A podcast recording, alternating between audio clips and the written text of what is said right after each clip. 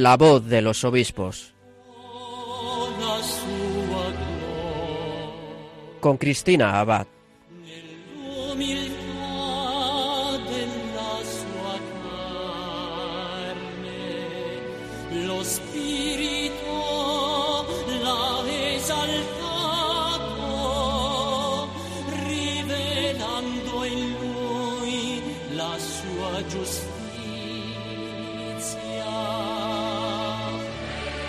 Muy buenas noches, queridos oyentes. Un cariñoso saludo de quien les habla, Cristina Abad.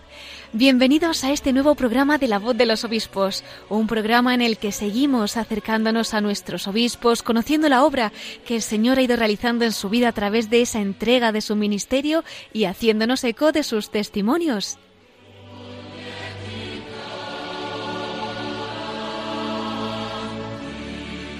Comentábamos en nuestro último programa que estas ondas han sido capaces de transportarnos a diversos lugares del mundo para conocer la vida y la misión de muchos obispos, muchos de ellos españoles, ¿verdad? Realmente emociona ver cómo nuestra Iglesia en España pues continúa enviando misioneros para que la llama de la fe continúe viva en tantos lugares, incluso en países donde la Iglesia ha sido perseguida durante décadas, donde la Iglesia ha estado bajo presiones del comunismo. Es el caso del país al que vamos a viajar ahora, y es que nos vamos a ir a Kazajistán. Como muchos sabrán, es un país que ha estado bajo el dominio de la Unión Soviética durante muchos años. Providencialmente, cuando Stalin deportó a muchos católicos, especialmente al clero, allí en esos campos de concentración de Asia Central, incluyendo Kazajistán, pues la fe pudo seguir transmitiéndose, incluso de forma clandestina. Al morir Stalin, muchos de esos presos pues fueron liberados y tuvieron además la generosidad de querer quedarse en este país para reconstruir la Iglesia. Imagínense, queridos oyentes, cuántos años tuvieron que estar los fieles de Afganistán sin sacerdotes, sin sacramentos, y aún así la fe ha perseverado. Es cierto que son una minoría, pero por lo que he oído tienen el privilegio de ser testigos de conversiones impresionantes, testigos de milagros que está haciendo el Señor a través de la Virgen María especialmente. Y es que la sangre derramada de los mártires pues no ha dejado de ser semilla de nuevos cristianos. ¿Y saben que el presidente de la Conferencia Episcopal de Kazajistán es un obispo español? Precisamente proviene de la diócesis más martirial que tenemos en España, de la diócesis de Barbastro Monzón, aunque él está incardinado en la diócesis de Lérida. Él es Monseñor José Luis Mumbiela Sierra y ha tenido la amabilidad de concedernos la entrevista de esta noche. Es un obispo muy joven, tiene apenas 51 años y 10 de ellos como obispo de la diócesis de la Santísima Trinidad de Almaty, en este país de Asia Central. No siempre tenemos la ocasión de poder contar con un obispo que ha sido testigo de las gracias que se derraman en medio del sufrimiento, de la persecución, de la precariedad. Así que hoy vamos a dedicar nuestro programa íntegramente a conocer la fe del pueblo kazajo y el testimonio de Monseñor Mumbiela, quien asegura, y esta frase me ha parecido preciosa, la he leído en una de sus entrevistas, que este país no es tierra de dificultades, es tierra de santos y para santos. Ya verán por qué. Y como por lo que he oído nos vamos a ir a un país que es especialmente mariano, vamos a pedirle también nosotros a la Virgen que nos acompañe y de su mano comenzamos la voz de los obispos.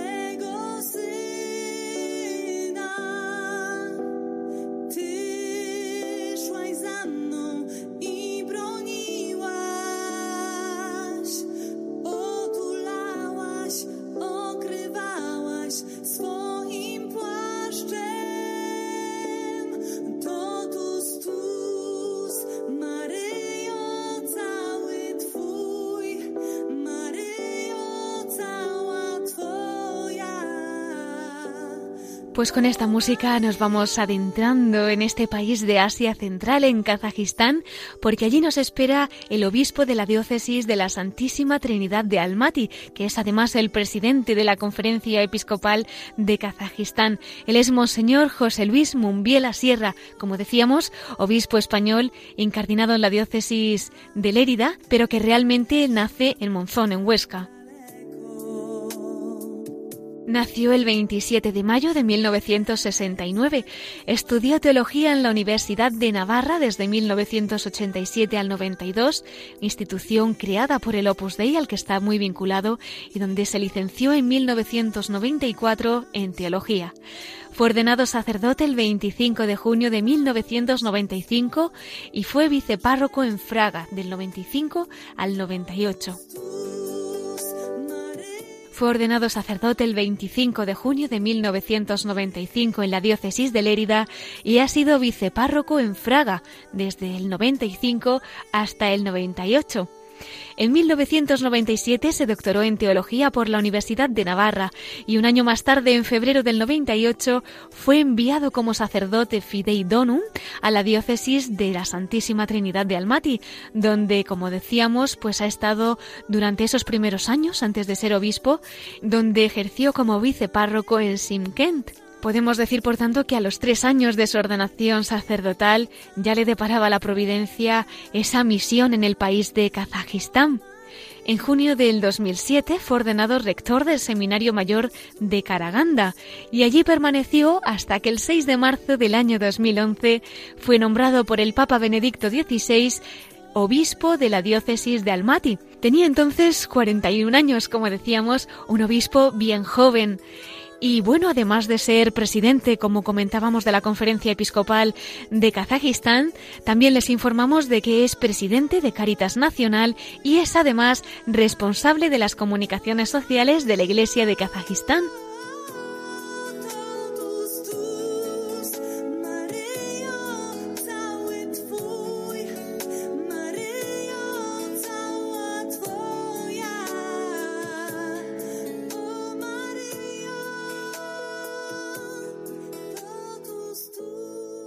Bueno, pues sin más dilación, vamos a dar la bienvenida a Monseñor José Luis Mumbiela, presidente de la Conferencia Episcopal de Kazajistán y obispo de la Diócesis de la Santísima Trinidad de Almaty. Muy buenas noches, don José Luis.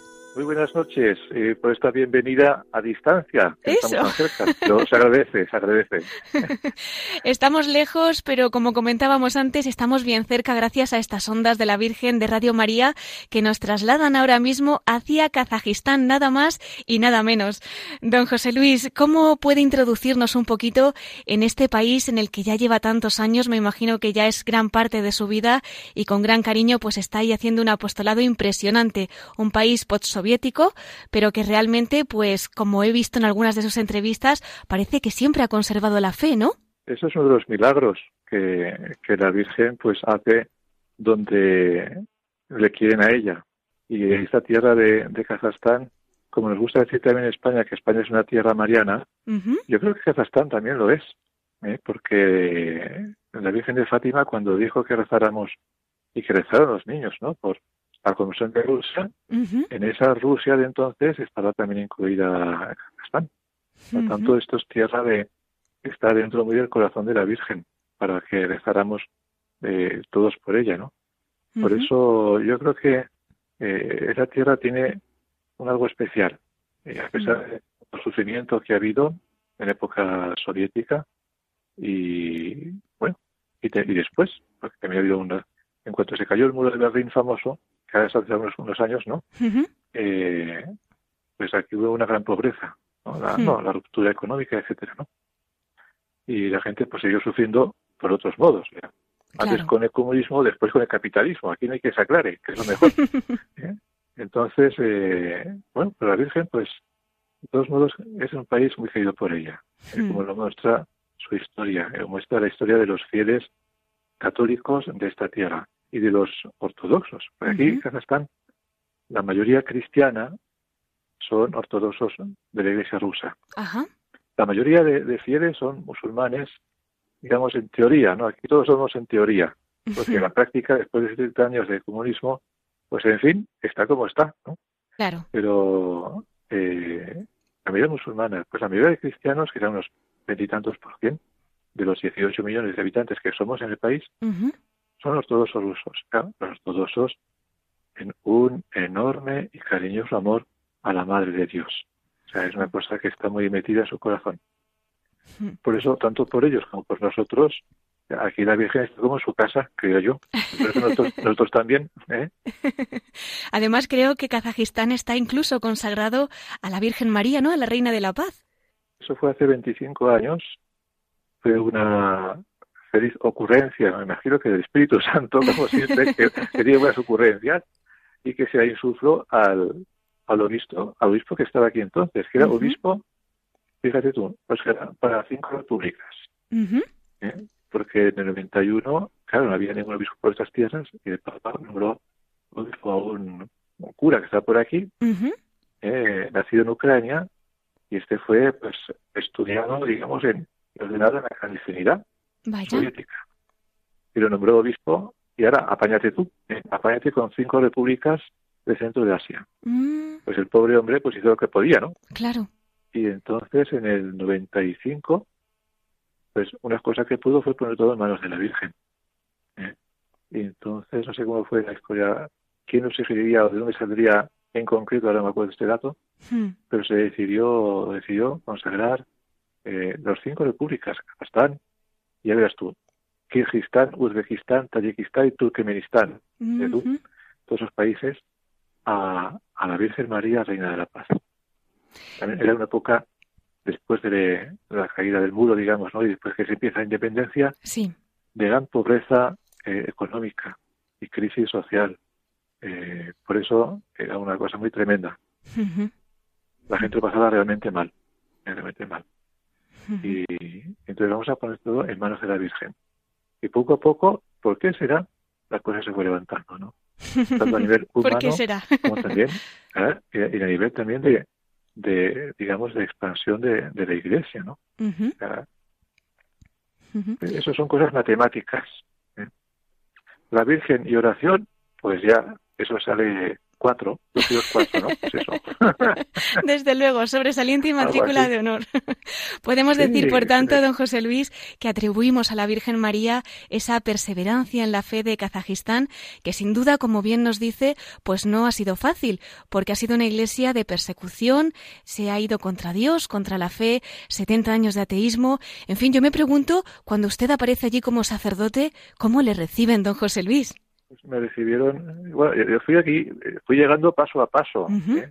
porque primero llegué a, a Almaty, hacia donde estoy ahora precisamente, pero no era mi destino, ¿no? Después eh, estuve aquí un tiempo, a veces después fui a ver al obispo, entonces en Pavel en Caraganda, una ciudad a unos 700 kilómetros al norte.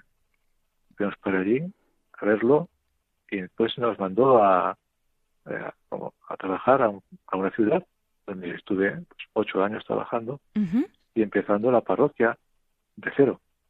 Una ciudad que era pues, de unos 600, 700 mil habitantes, capital de una región de dos millones de habitantes. Y bueno, eh, éramos los primeros curas que iban a empezar una parroquia allí. Entonces, eh, la gente nos recibía como diciendo, estos aquí han venido. Algunos, ¿no?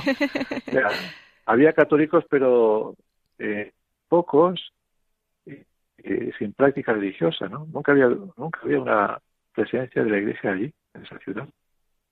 Entonces, pues con mucha expectación, para algunos con mucha alegría, y me acuerdo, me acuerdo, fíjate, ¿eh? una abuela nos dio una bronca. ¿Ah, sí? sí, una abuela alemana, que era muy, muy gracioso. Porque fuimos a un centro cultural alemán no para conocer gente, que no, hay que, claro. hay que, hay que ir a, a la gente aquí. Vamos a ver a los polacos y a los alemanes, ¿no? que son los de raíz católica. Sí. Y vamos a ver a los alemanes, a un centro cultural alemán. Y, y al final del encuentro, el que estaba dirigiendo aquel el, encuentro dijo, bueno, aquí hay unos curas católicos que han llegado aquí a la ciudad. El que quiera conocerlos, pues que se acerquen al final del encuentro y estén allí y pueden ellos, ¿no? Y se acercó, se acercó una abuela, una abuela, ¿no? de 70 años. Y ella desde hacía pues 50 años no había visto nunca un cura más de 50 años. Vaya. Desde, desde su infancia. Hacía como 70 años, o sea, pues decía como 60, no sé. Desde que era la primera comunión, creo que ella se, acordaba, ella se acordaba de haber hecho la primera comunión, ¿no? y no se acordaba nada más. Hmm. Una cosa, pero una cosa, una memoria ya casi olvidada, ¿no? Sí. Y, y nos dijo, ¿y ustedes? Eso era el año 98. ¿Por qué han tardado tanto en venir? ¿Por qué son ustedes los últimos en llegar? Más lo dijo en tono alemán, desafiante, ¿no? que impondrá, ¿no? sí, o sea, yo, o señora abuela, o sea, ya casi que podemos, ¿sabes? yo he venido cuando, cuando Dios me ha dicho, ¿no? Pero claro, ella dijo eso y yo siempre lo digo. Sí. La voz del pueblo de Dios que está sediento de Dios y que nosotros no vamos a atenderlos, ¿no? Hmm. Esa mujer era una de tantos que estaban esperando la venida de los sacerdotes católicos y que no venían, y que no venían, ¿no? Claro. ¿No? Ellos no sabían cómo pedir, de dónde pedir, tenían ni idea, ¿no?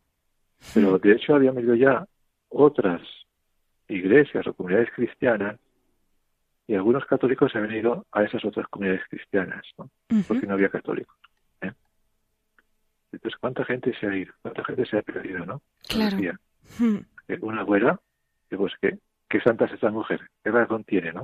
Uh -huh. Yo escuchaba diciendo, pues está hablando el Espíritu Santo, ¿no? Uh -huh. qué, qué desgracia cuando no hay un espíritu misionero dentro del corazón de los católicos. Cierto. Incluidos los sacerdotes, ¿no? Uh -huh. ¿Eh? Y también los obispos que a veces les cuesta enviar curas. Pero, en fin, ¿eh? Pero es una generosidad es increíble, Papa Francisco, Lo que Papa Francisco está tanto insistiendo, la iglesia en salir a ir a, a misión o a misionar, ¿no? Pues es eso, es que la gente lo está esperando. Hmm. La gente lo está esperando, ¿no? ¿Y Hmm. por qué ustedes han tardado tanto en llegar? Digo, esa frase de esa abuela es para mí, vamos, como Claro, un dogma claro. de fe. Sí, sí, sí. ¿Eh? Si yo me pongo en su piel y realmente, aunque uno conserve interiormente la fe, pero claro, me imagino que 50 años, pues sin sacramentos, sin poder confesar, sin poder asistir a la Santa Misa, sin poder comulgar, una unción de enfermos cuando alguien está a punto de partir a la casa del Padre, a veces no nos damos Claro. cuenta del don que es un sacerdote. Aquí que en España, pues los tenemos más a mano, ¿no? Por decirlo así, tenemos a veces que escuchar testimonios como el de esta abuelita para, para ver el valor de lo que es un sacerdote en nuestra vida, sin duda. Y hace de- poco, mira, se murió, sí. se murió, una, otra pequeña anécdota, ¿no? Se murió hace Sí. poco una, una abuela, otra abuela, en esa misma ciudad, a los 92 años, ¿no? Una señora que, pues, empezó a ir a, a la iglesia cuando tenía 70 años, ¿no? Y no tenía ni idea, era de, de raíz católica, pero vamos, no sabía ni de nuestro, ¿no? Nada. O sea, pero un, un sentido de humor graciosísima. La abuela era graciosísima. La conocí en un entierro, íbamos todos juntos en, una, en un autobús con el feto dentro, ¿Sí? y ya cuando íbamos para el cementerio, siempre contando chistes. ¿Ah, una sí? cosa. Digo, pues, pues, y era la única católica, ¿no? Pues, Sí. bueno, y además era difunta. Y después empezó a venir y, y poco a poco, eh, bueno, desde que vino el obispo a visitarnos a la parroquia y dijo en una homilía, como que digo tantas cosas, pues los domingos hay que venir a misa. Y la abuela dijo, ah, pues es verdad. Y empezó a venir los domingos a misa. ¿eh? para el obispo y, y empezó a rezar.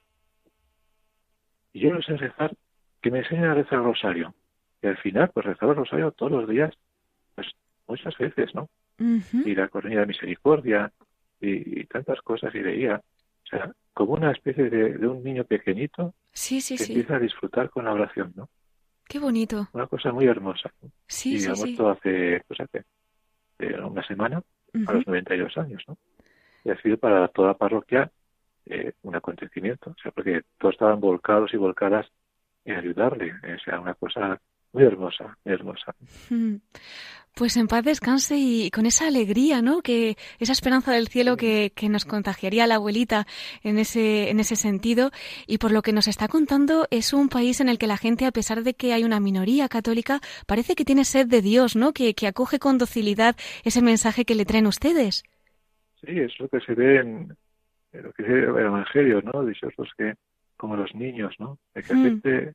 Riendas como los niños, pues eh, ese, ese va a disfrutar, realmente. Los demás eh, solo a los que son pequeños el Señor les sabe los secretos de los cielos. ¿no? Y cuando queremos ir con la fuerza de la razón, pues a veces nos, nos agotamos en nuestras propias exigencias. Es verdad. Y evidentemente hay que ir con la razón, que como decía Chesterton, yo me quito el sombrero, pero no me quito la cabeza cuando entro a la iglesia, ¿no? hay que ir con la cabeza, ciertamente, ¿no? Pero Dios también trae por otros argumentos, ¿no? Hmm. Porque a veces la cabeza no da para entender muchas cosas. Cierto. Y entonces estos ya han vivido tantas cosas incomprensibles hmm. que yo creo que eso les faltaba ya, pues eso, la fe, que es una dimensión que nunca habían tenido, ¿no? Y lo van aceptando, pues eso, con, con sencillez y con como el que no ha, recibido otras noticias, ¿no? Con malicia, digamos, ¿no? Eh, que hay problemas, evidentemente, ¿no? Y el materialismo ya está en todos los sitios. Pero ven que veo que la gente acepta lo que es la enseñanza de Iglesia como lo que es, sin resistir.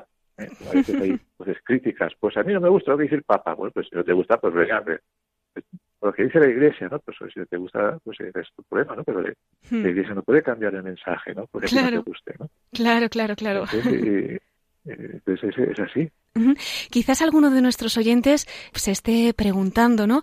Es cierto que ha perseverado en la fe Kazajistán, pero siendo un país, pues comunista durante tanto tiempo, ¿cómo llega a la fe allí por primera vez? ¿Cómo lo conocen? ¿Cómo conocen al Señor? Pues eh, bueno, muchos porque han, son las iglesias católicas de los polacos, alemanes deportados, ¿no? Pues esto sí que tenían una raíz. Algún sacerdote en la época soviética pues iba trabajando de modo clandestino, sobre todo lo que es Beato, ahora el Beato Vladislav Bukavinsky, sí. nombre muy santo, ¿no? A lo mejor habéis oído hablar de él. Eso es, sí, sí. Y, y además, pues bueno, pues eh, porque ven la iglesia o porque empiezan a, conocer a, católicos. hay muchos caminos de los cuales el Señor se sirve para que la gente venga a la iglesia. Hace poco estuve en un encuentro de, de catecúmenos en la catedral nuestra. Sí. Y había un, grupito allí eh, y pregunté a una señora, ¿y usted por qué vino? Una casaja, ¿no? Sí. Eh, y pues yo es que vi la iglesia, entré y me gustó. la belleza atrae, claro, el Señor llama de muchas formas. pero es que no es que no es que la iglesia nuestra sea una belleza exuberante, o sea, de, estética pues deja mucho que desear, con mucho cariño, ¿no? Sí. Pero o sea, entré y, y algo, algo pues me llamó y dije, esto y pues quiero, quiero conocer esto, ¿no? Hmm. O sea, la acción directa del Espíritu Santo en las almas es algo que aquí lo veo eh, y lo vemos eh, continuamente. O sea que no por nuestras capacidades humanas, hmm. porque no dominamos bien la lengua rusa y menos el kazajo, ¿no? No por nuestras eh, capacidades captativas, porque no podemos tener las actividades que podemos tener, por ejemplo, en España, ¿no?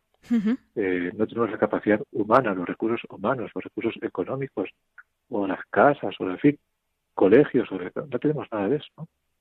Entonces dices, aquí el Señor creo que está haciendo un plus de ayuda a esos pobres de Kazajstán, curetas y monjas, que los pobres sí, es que, eh, la Virgen le está diciendo, lo hijo mío, échales una mano porque si no puedes nada más, ¿no? Entonces así estamos, viviendo, pues eso, de la, misericordia, y hay gente pues que, que se acercan pues, de caminos eh, muy curiosos. Un vecino de mi casa que es, fíjate, un vietnamita. vietnamita. Vietnamita. Que luchó por la independencia contra los franceses. Échate largo, ¿eh? Mm. Eso ya es eh, hace años, ¿verdad? Sí. Tiene 82 años, 82. ¿Eh? Luchó por la independencia, o sea, estuvo en la guerra ¿eh? en favor de los comunistas. Ajá. O sea, comunista hasta la médula. enviado a Moscú para estudiar y fue aquí, después se vino para aquí, eh, conoció a una local de aquí, bueno, y se casó, digamos, entonces no regresó a Vietnam, ¿no? Pues se quedó en el ámbito soviético ahí, vamos, un hombre así muy polifacético y muy de arriba de, del Partido Comunista, ¿no? Pues, eh, creas que no, pues eh, él creía que, su padre era, era católico. Me quedaba esa sospecha, ¿no? ¿Qué cosa? Esa creencia. Y al final, pues que vivía en la misma casa donde está aquí, digo yo, que fue también la anunciatura, y por conocer al nuncio, por conocer a los obispos, tal y cual, pues poco a poco se fue acercando, y ahora este hombre se, se bautizó hace nueve años. ¡Qué impresionante! Y es que muchos días, para mí, me hace de monaguillo, devotísimo, mm, devotísimo. Increíble. Le gusta encender las velas, poner los libros, recoger caizas, que son como pequeños sacristán. Sí, sí, sí, sí. 82 años, ¿quién te ha visto, quién te ve, no? un hombre dice, bueno, eh, es la gracia de Dios, ¿cómo actúa? Qué interesante. Pues personas que han estado tan alejadas, sí. pues Dios actúa, ¿no? dices, esto es la gracia de Dios. No son explicaciones de, de trapicheos. Tu Santo realmente escapa y tenemos que creer en la eficacia del Espíritu Santo, ¿no? Cierto. Que realmente actúa. Es verdad.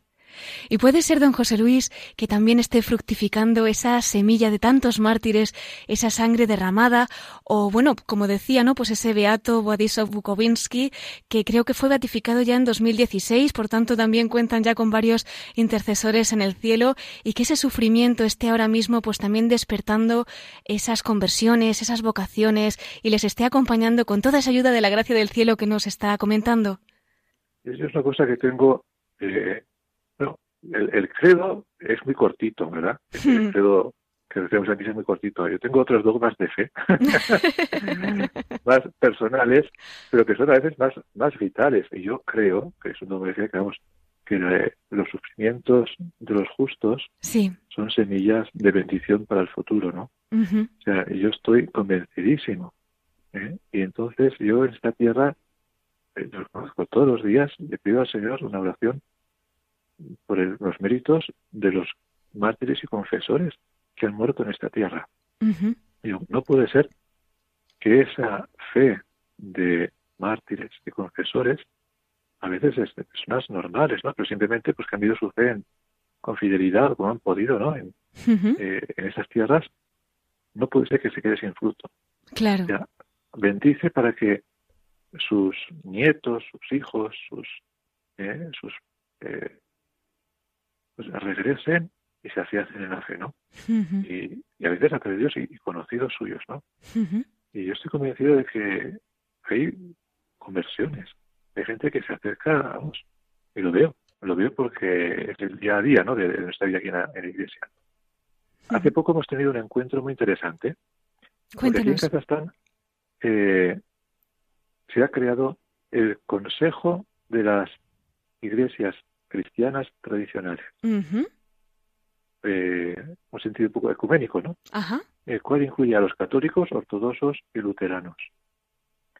Y eso es un gran avance, ¿no? En la comunión de la Iglesia, digamos, aquí en esa tierra, ¿no?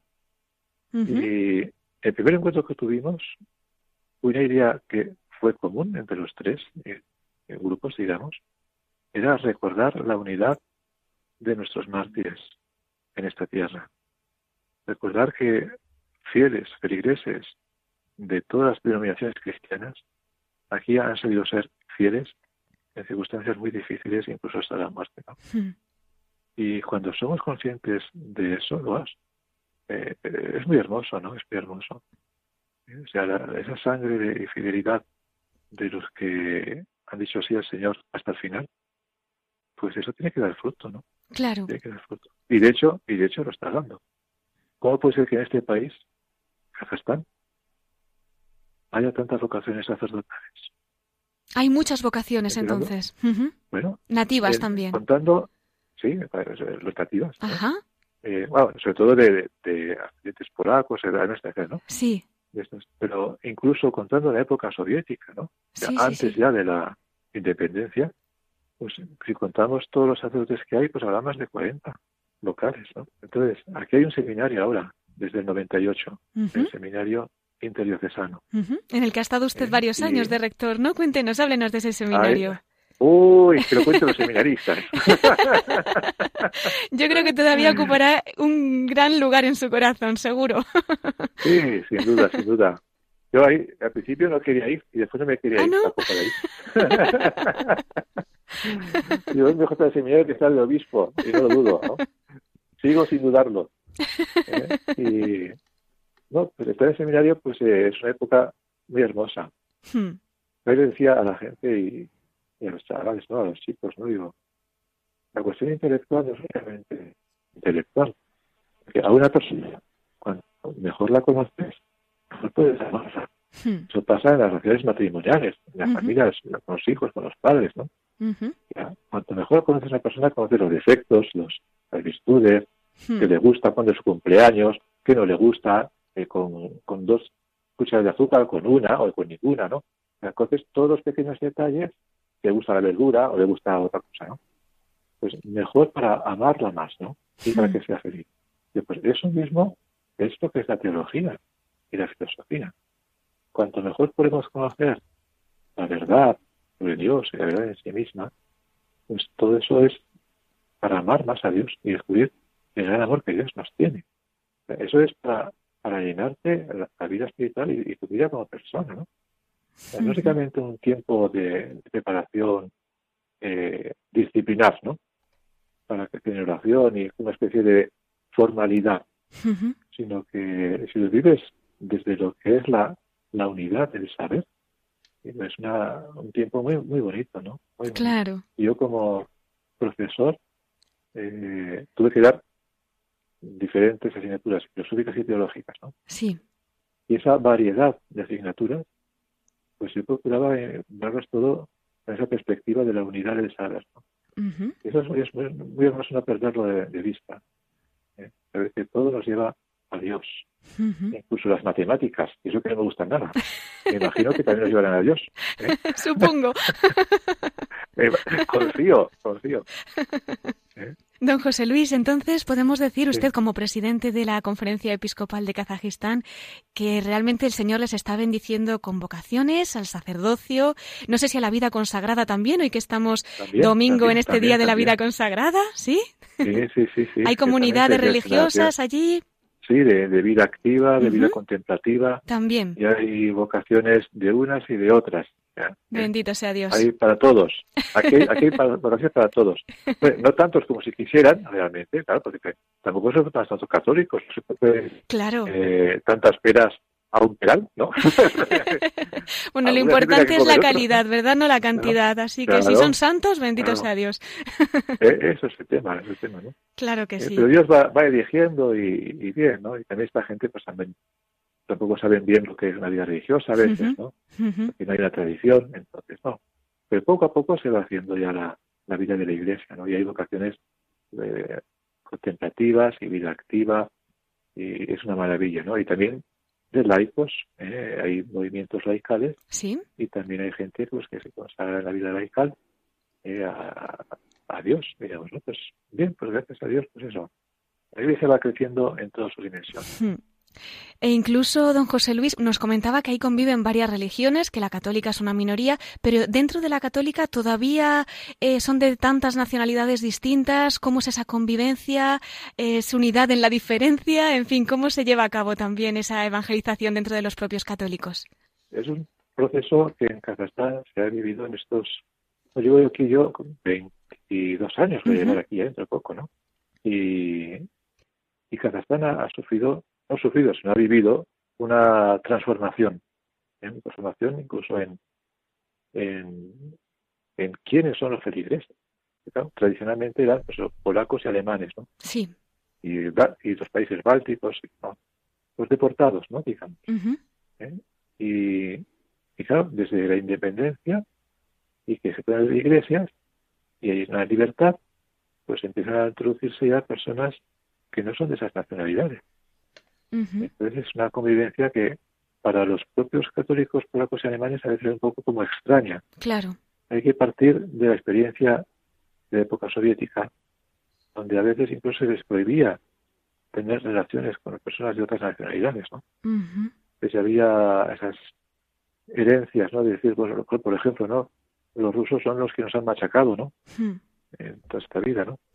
Entonces son eh, procesos que poco a poco la fe ha ido cambiando y también va habiendo, habiendo puertas a rusos, coreanos, también que habían aquí eh, soviéticos, digamos, ¿no? Muchos coreanos. Y a gente también de, de estas tierras, kazajos, tártaros, uzbecos, uigures, una gran variedad ya de nacionalidades más locales, ¿no? asiáticas, y que se van incorporando. es una, una iglesia cada vez pues más centroasiática. Antes era quizá más eh, europea dentro de Centroasia y ahora es totalmente centroasiática. ¿no?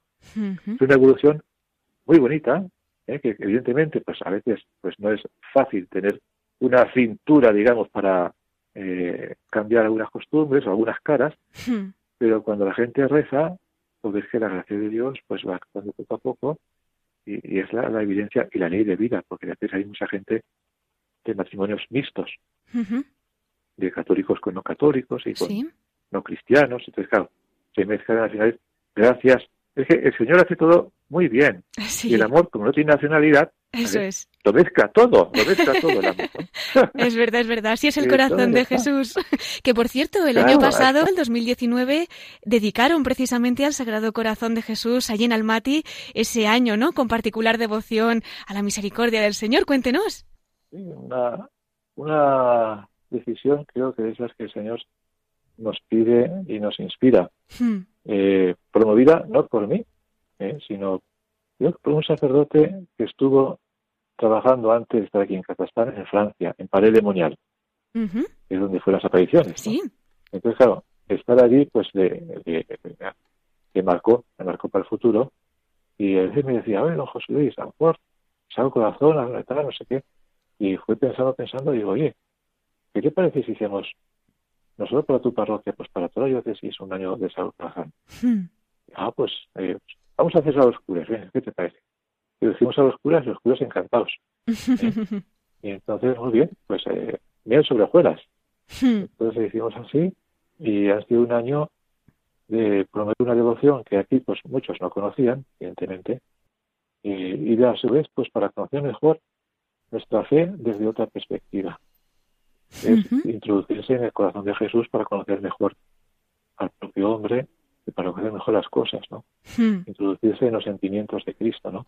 Hmm. Decía, pues que tienes todos los sentimientos de Jesucristo, ¿no?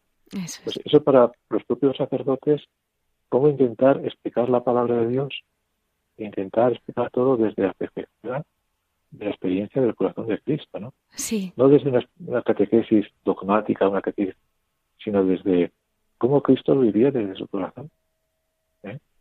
Hmm. Para vivir esa experiencia de la humanidad de Cristo, que también nos revela cómo es nuestra propia humanidad, ¿no? Una experiencia como muy muy interesante, ¿no? Y a su vez, pues no, las devociones de, los viernes que se ha enfocado, eh, y muy bien, quedó muy bien. Y la consagración que hicimos el día del Sagrado Corazón. Ah, también se consagraron al corazón de Jesús. A ver, evidentemente, ¿eh? con toda solemnidad, ¿eh? en la parroquia de un pueblo. Sí, sí, sí, sí. No, estábamos Qué ahí bonito. 70 personas. Sí. no caímos en la iglesia, en el patio, y consagramos la, diócesis y después de la consagración se repitió en las parroquias el domingo, ¿no? Y yo creo que es el acto central, porque esa oración tenemos que repetirla cada año. Hemos hecho ese propósito de cada año repetir esa consagración. O sea, que no sea una cosa simplemente de un año, venga, hemos hecho claro. otra programación, ¿no? Eh, programación para, para, hacer cosas, y pues para eso no hacemos nada. Las cosas que se hacen, se hacen a conciencia. Si consagramos hay que renovar esa consagración con un propósito, ¿no? De, que hmm. realmente estamos puestos dentro de ese corazón. Entonces, cada año te vamos a repetir esa consagración en la fiesta o el domingo que sea de consagración de, Jesús, ¿no? Y frutos, eh, los frutos más importantes quizás no se vean, porque son conversiones y son, eh, como si es interiores de personas, de más hmm. amor a Dios, lo que sea, ¿no? Pues gracias especiales que Dios hace, ¿no? Claro pero después otros frutos externos, pues yo creo que también los hemos visto, ¿no? Eh, poder abrir una parroquia nueva, o en fin, eh, tener este año que nos envié yo al primer seminarista al seminario, yo como obispo, ¿no? Hmm. En fin, cosas que yo cosas eh, que es difícil de transmitir, pero que dentro de esto veo los frutos de ese año corazón de Jesús. ¿no? Pues qué alegría. y quién mejor, ¿verdad?, para introducirnos en ese corazón de Jesús que la propia Virgen María. Nos comentaba al principio del programa que Kazajistán era especialmente mariano. Y me estoy acordando de una anécdota, bueno, si se le puede llamar así, en esa visita ad limina que tuvieron ustedes con el Santo Padre, pues hará un año, me parece, y le regalaron un cuadro de la Virgen María que tiene una historia que me ha parecido muy, muy interesante. Si quiere compartirlo con nuestros oyentes, estoy convencida de que les va a encantar. Esta historia de, de, la fe hmm. del pueblo de Dios sencillo. ¿eh? Era en un pueblo del norte de Kazajstán, estaban deportados polacos. eh, un pueblito, vamos, en ruso un caljos, un poblucho, un poblucho, ¿eh? un poblucho de, mala muerte, de la carretera asfaltada a 30 kilómetros eh, sin asfalto dentro de la estepa. ¿no? O sea, por dentro, mar adentro, digamos, ¿no? Sí. Y ahí estaban, y en el año 41 había una gran hambre en aquella tierra, no es en esa tierra, y ahí también, ¿no? Hmm. Y en invierno, claro, la gente vivían en unas casas hechas eh, casi bajo tierra, ¿no? Unas cosas, unas condiciones inhumanas, ¿no? Y mucha hambre, nada para comer y, nieve en invierno para ver dos metros, y si nieve, pues sea una cosa tremenda, ¿no? Moría mucha gente. Y empezaron a, los polacos a rezar a la Virgen, ¿no? A rezar a la Virgen. Y el rosario sobre todo, pidiendo ayuda a la Virgen. Hmm. Y que aquí que en torno al 25 de marzo se deshiela eh, una zona y se origina un lago. Qué impresionante. Eh, y entonces en ese lago aparecen muchísimos peces. muchísimos, o sea, eh, para ellos y para todos los pueblos que hay alrededor. ¿Eh? Una especie de, oh, de milagro. Pues Totalmente, sí, sí, sí. Los científicos que digan lo que quieran, ¿no? claro. en Radio María nos lo creemos así, por supuesto. Exactamente, ¿no? Entonces esos, esos peces que, bueno, es curioso que a los... Eh, al cumplirse el centenario de las apariciones de Virgen de Fátima, ¿Sí? Se repitió la cosa. Vuelve a repetirse ese milagro. Bueno, se hizo el lago grande y un montón de peces como no los había habido desde entonces. Mm. Un montón de peces. ¿eh? y bueno, son cosas así, ¿no? ¿Y por qué en esas fechas surgen los peces y otras pues no tanto? Es curioso. ¿verdad? Cada cual que lo interprete como quiera. ¿Eh? Esos misterios del cielo. Pero los peces los comieron. Eso es un hecho, ¿no? y la gente pues estaba siempre muy agradecida. Y de hecho, pasado el tiempo, en ese pueblo, sin tener sacerdote ya en los años 80, ¿no? Sin tener sacerdote, empezaron a construir una iglesia. Hmm.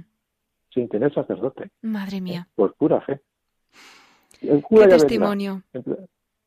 y te hago una iglesia que quieren hacer en honor a la Virgen de Fátima. ¿Eh? Porque el Virgen de Fátima, fíjate, ¿no? Claro. Y, cuando empezaron a construir, después les vino un cura, un cura que les ayudó pues ya 10 años allí eh, para construir la iglesia, hacer todo, ¿no? Y ese cura que les llegó es actualmente el arzobispo de Astana. Vaya. ¿Eh? Tomás Peta. Qué providencial todo. Y esa, eh, por eso esa iglesia ahora es el santuario nacional de María, Reina de la Paz, que mm. es donde se hizo la consagración a la Virgen de Kazajstán y Asia Central. Qué bellísima historia real, además. Sí, esa, es la realidad. Sí, sí, sí, sí. Eso fue hace 25 años. Hmm. Entonces, eh, el cuadro que regalamos al Papa es un cuadro que viene a recordar más o menos eh, teológicamente esa circunstancia. La Virgen está encima de un lago en la orilla se ven algunas casitas pequeñas.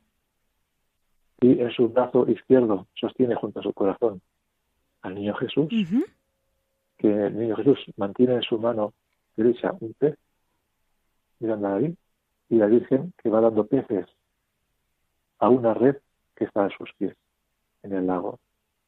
Hay cinco peces ya en la red y un pez que va cayendo, va cayendo poco a poco para abajo y otro pez en la mano de Jesús. Son siete peces, siete sacramentos, la totalidad del amor de Dios, la gracia, tantas cosas. ¿no? Qué simbólico, qué bonito. Más o menos que, que, vimos al Papa, ¿no?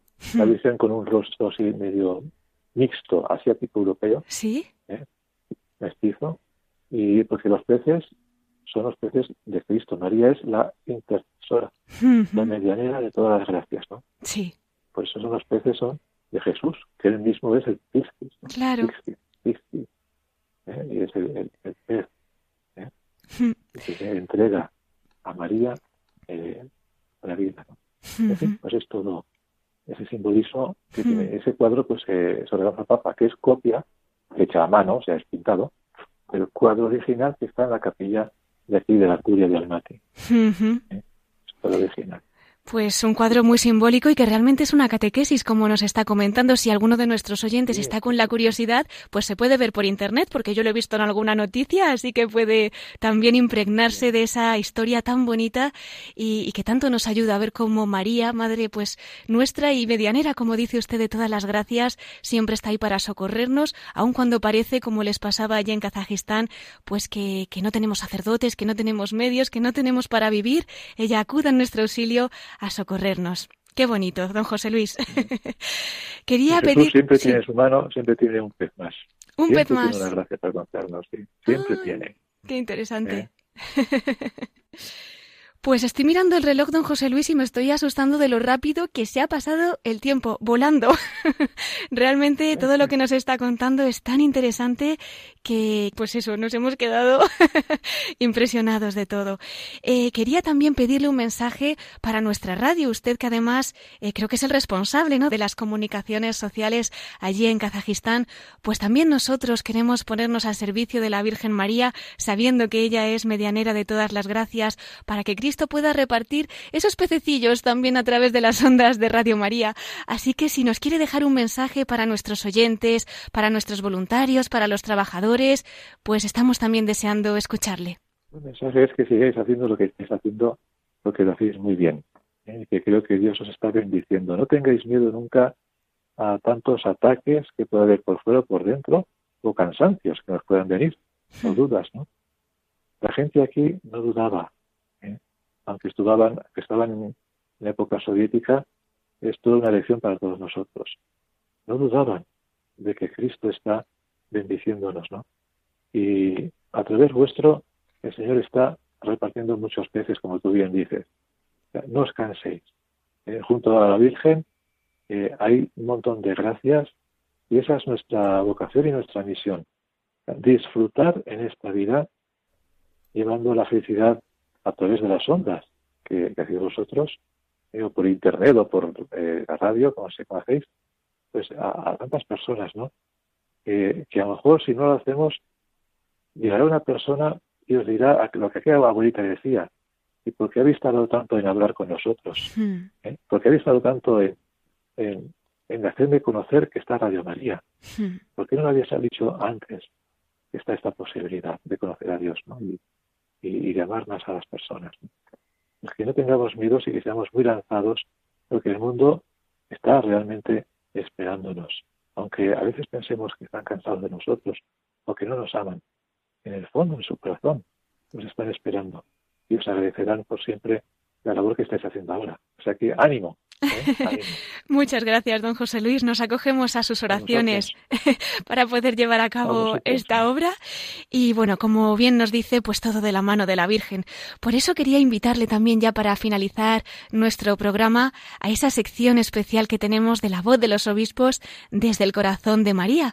Y quería invitarle a que compartiera con nosotros alguna anécdota o alguna vivencia especial que recuerde haber vivido especialmente en el corazón de la Virgen, bien desde niño, en su juventud, como sacerdote, como obispo, en fin, algo que quiera compartir con nosotros para acercarnos un poquito más a este corazón de nuestra Madre.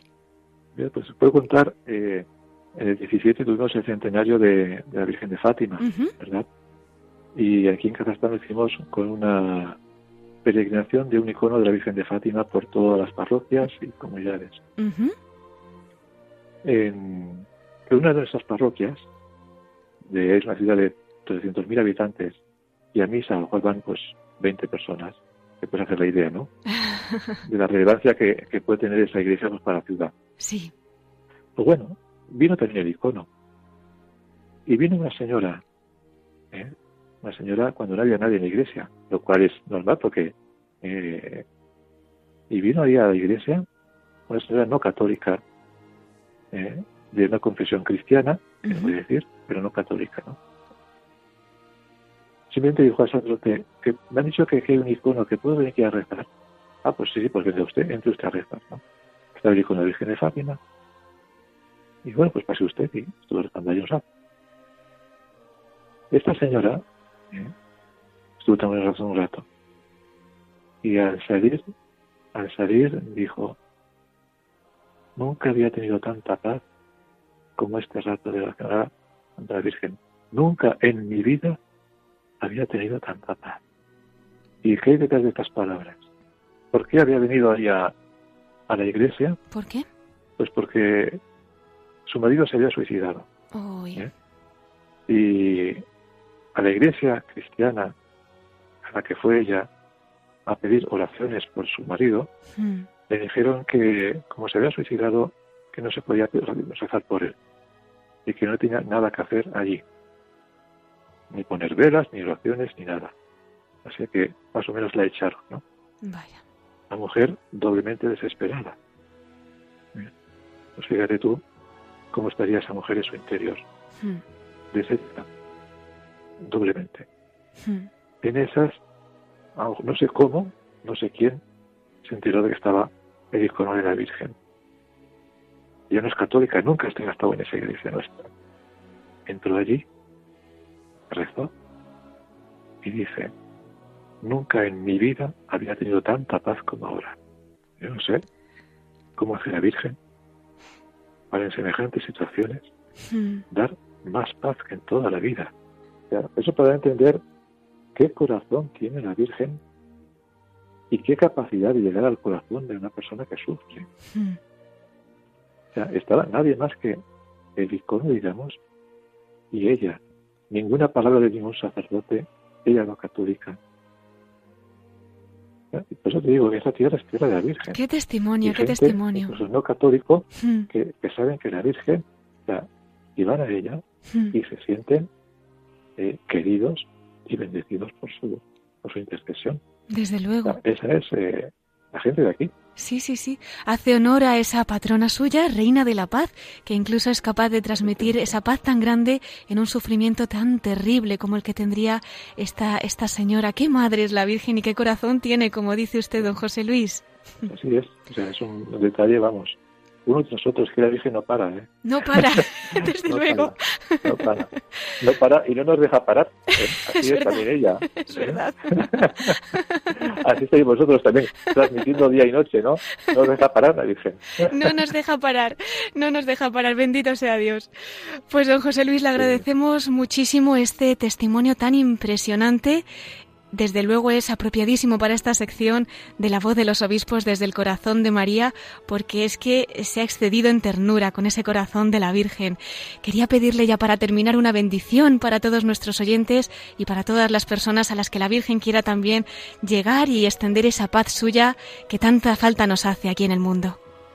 Pues que el Señor bendiga a vosotros, pues una bendición especial, que es una bendición con la bendición de un cariño más grande a la Virgen y de la Virgen. Que así sea. Padre, Hijo, Espíritu Santo. Amén. Amén.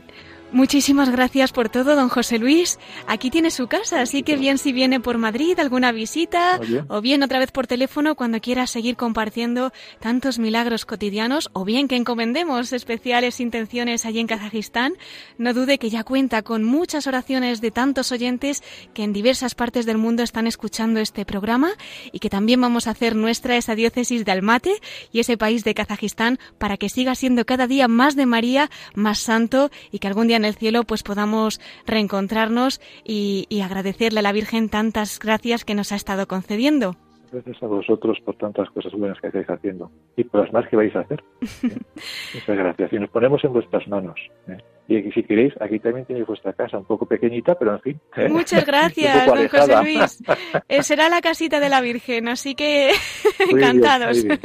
ahí cabemos todos. Claro que sí. pues muchas gracias por todo. Monseñor José Luis Mumbiela, obispo de la diócesis de la Santísima Trinidad en Almaty, en Kazajistán, y presidente de la conferencia episcopal de este país. Hasta siempre. Adiós.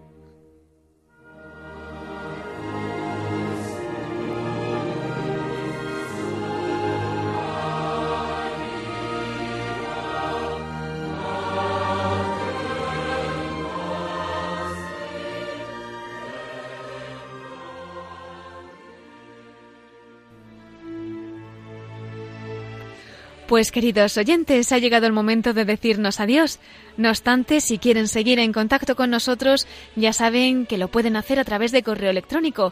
Se lo recuerdo, pueden escribir a la voz de los obispos arroba radiomaria.es. Agradecemos especialmente a Monseñor José Luis Mumbiela, presidente de la Conferencia Episcopal de Kazajistán y obispo de la Diócesis de la Santísima Trinidad de Almaty, que nos haya acompañado esta noche acercándonos al testimonio de fe de este país de Asia Central al que atribuye su perseverancia en la fe a la intercesión maternal de la Virgen María. Si alguno se ha incorporado tarde, ya saben que pueden volver a escuchar nuestros programas en el podcast de nuestra página web www.radiomaria.es. Gracias también a nuestro colaborador Miquel Bordas, hoy al margen de los micrófonos, pero siempre presente en la producción del programa. Y quiero tener también un agradecimiento especial para dos voluntarias muy queridas de Radio María, que en este programa pues nos han hecho de productoras especiales. Son Teresa y Celia Benito de Palencia. Un fuerte abrazo a las dos. Y ya me despido que no tenemos más tiempo. Les espero en 15 días a las 9 de la noche a las 8 en Canarias. Ahora les dejamos con el informativo de Radio María. Se despide Cristina Abad. Que Dios los bendiga y que tengan una feliz semana con María.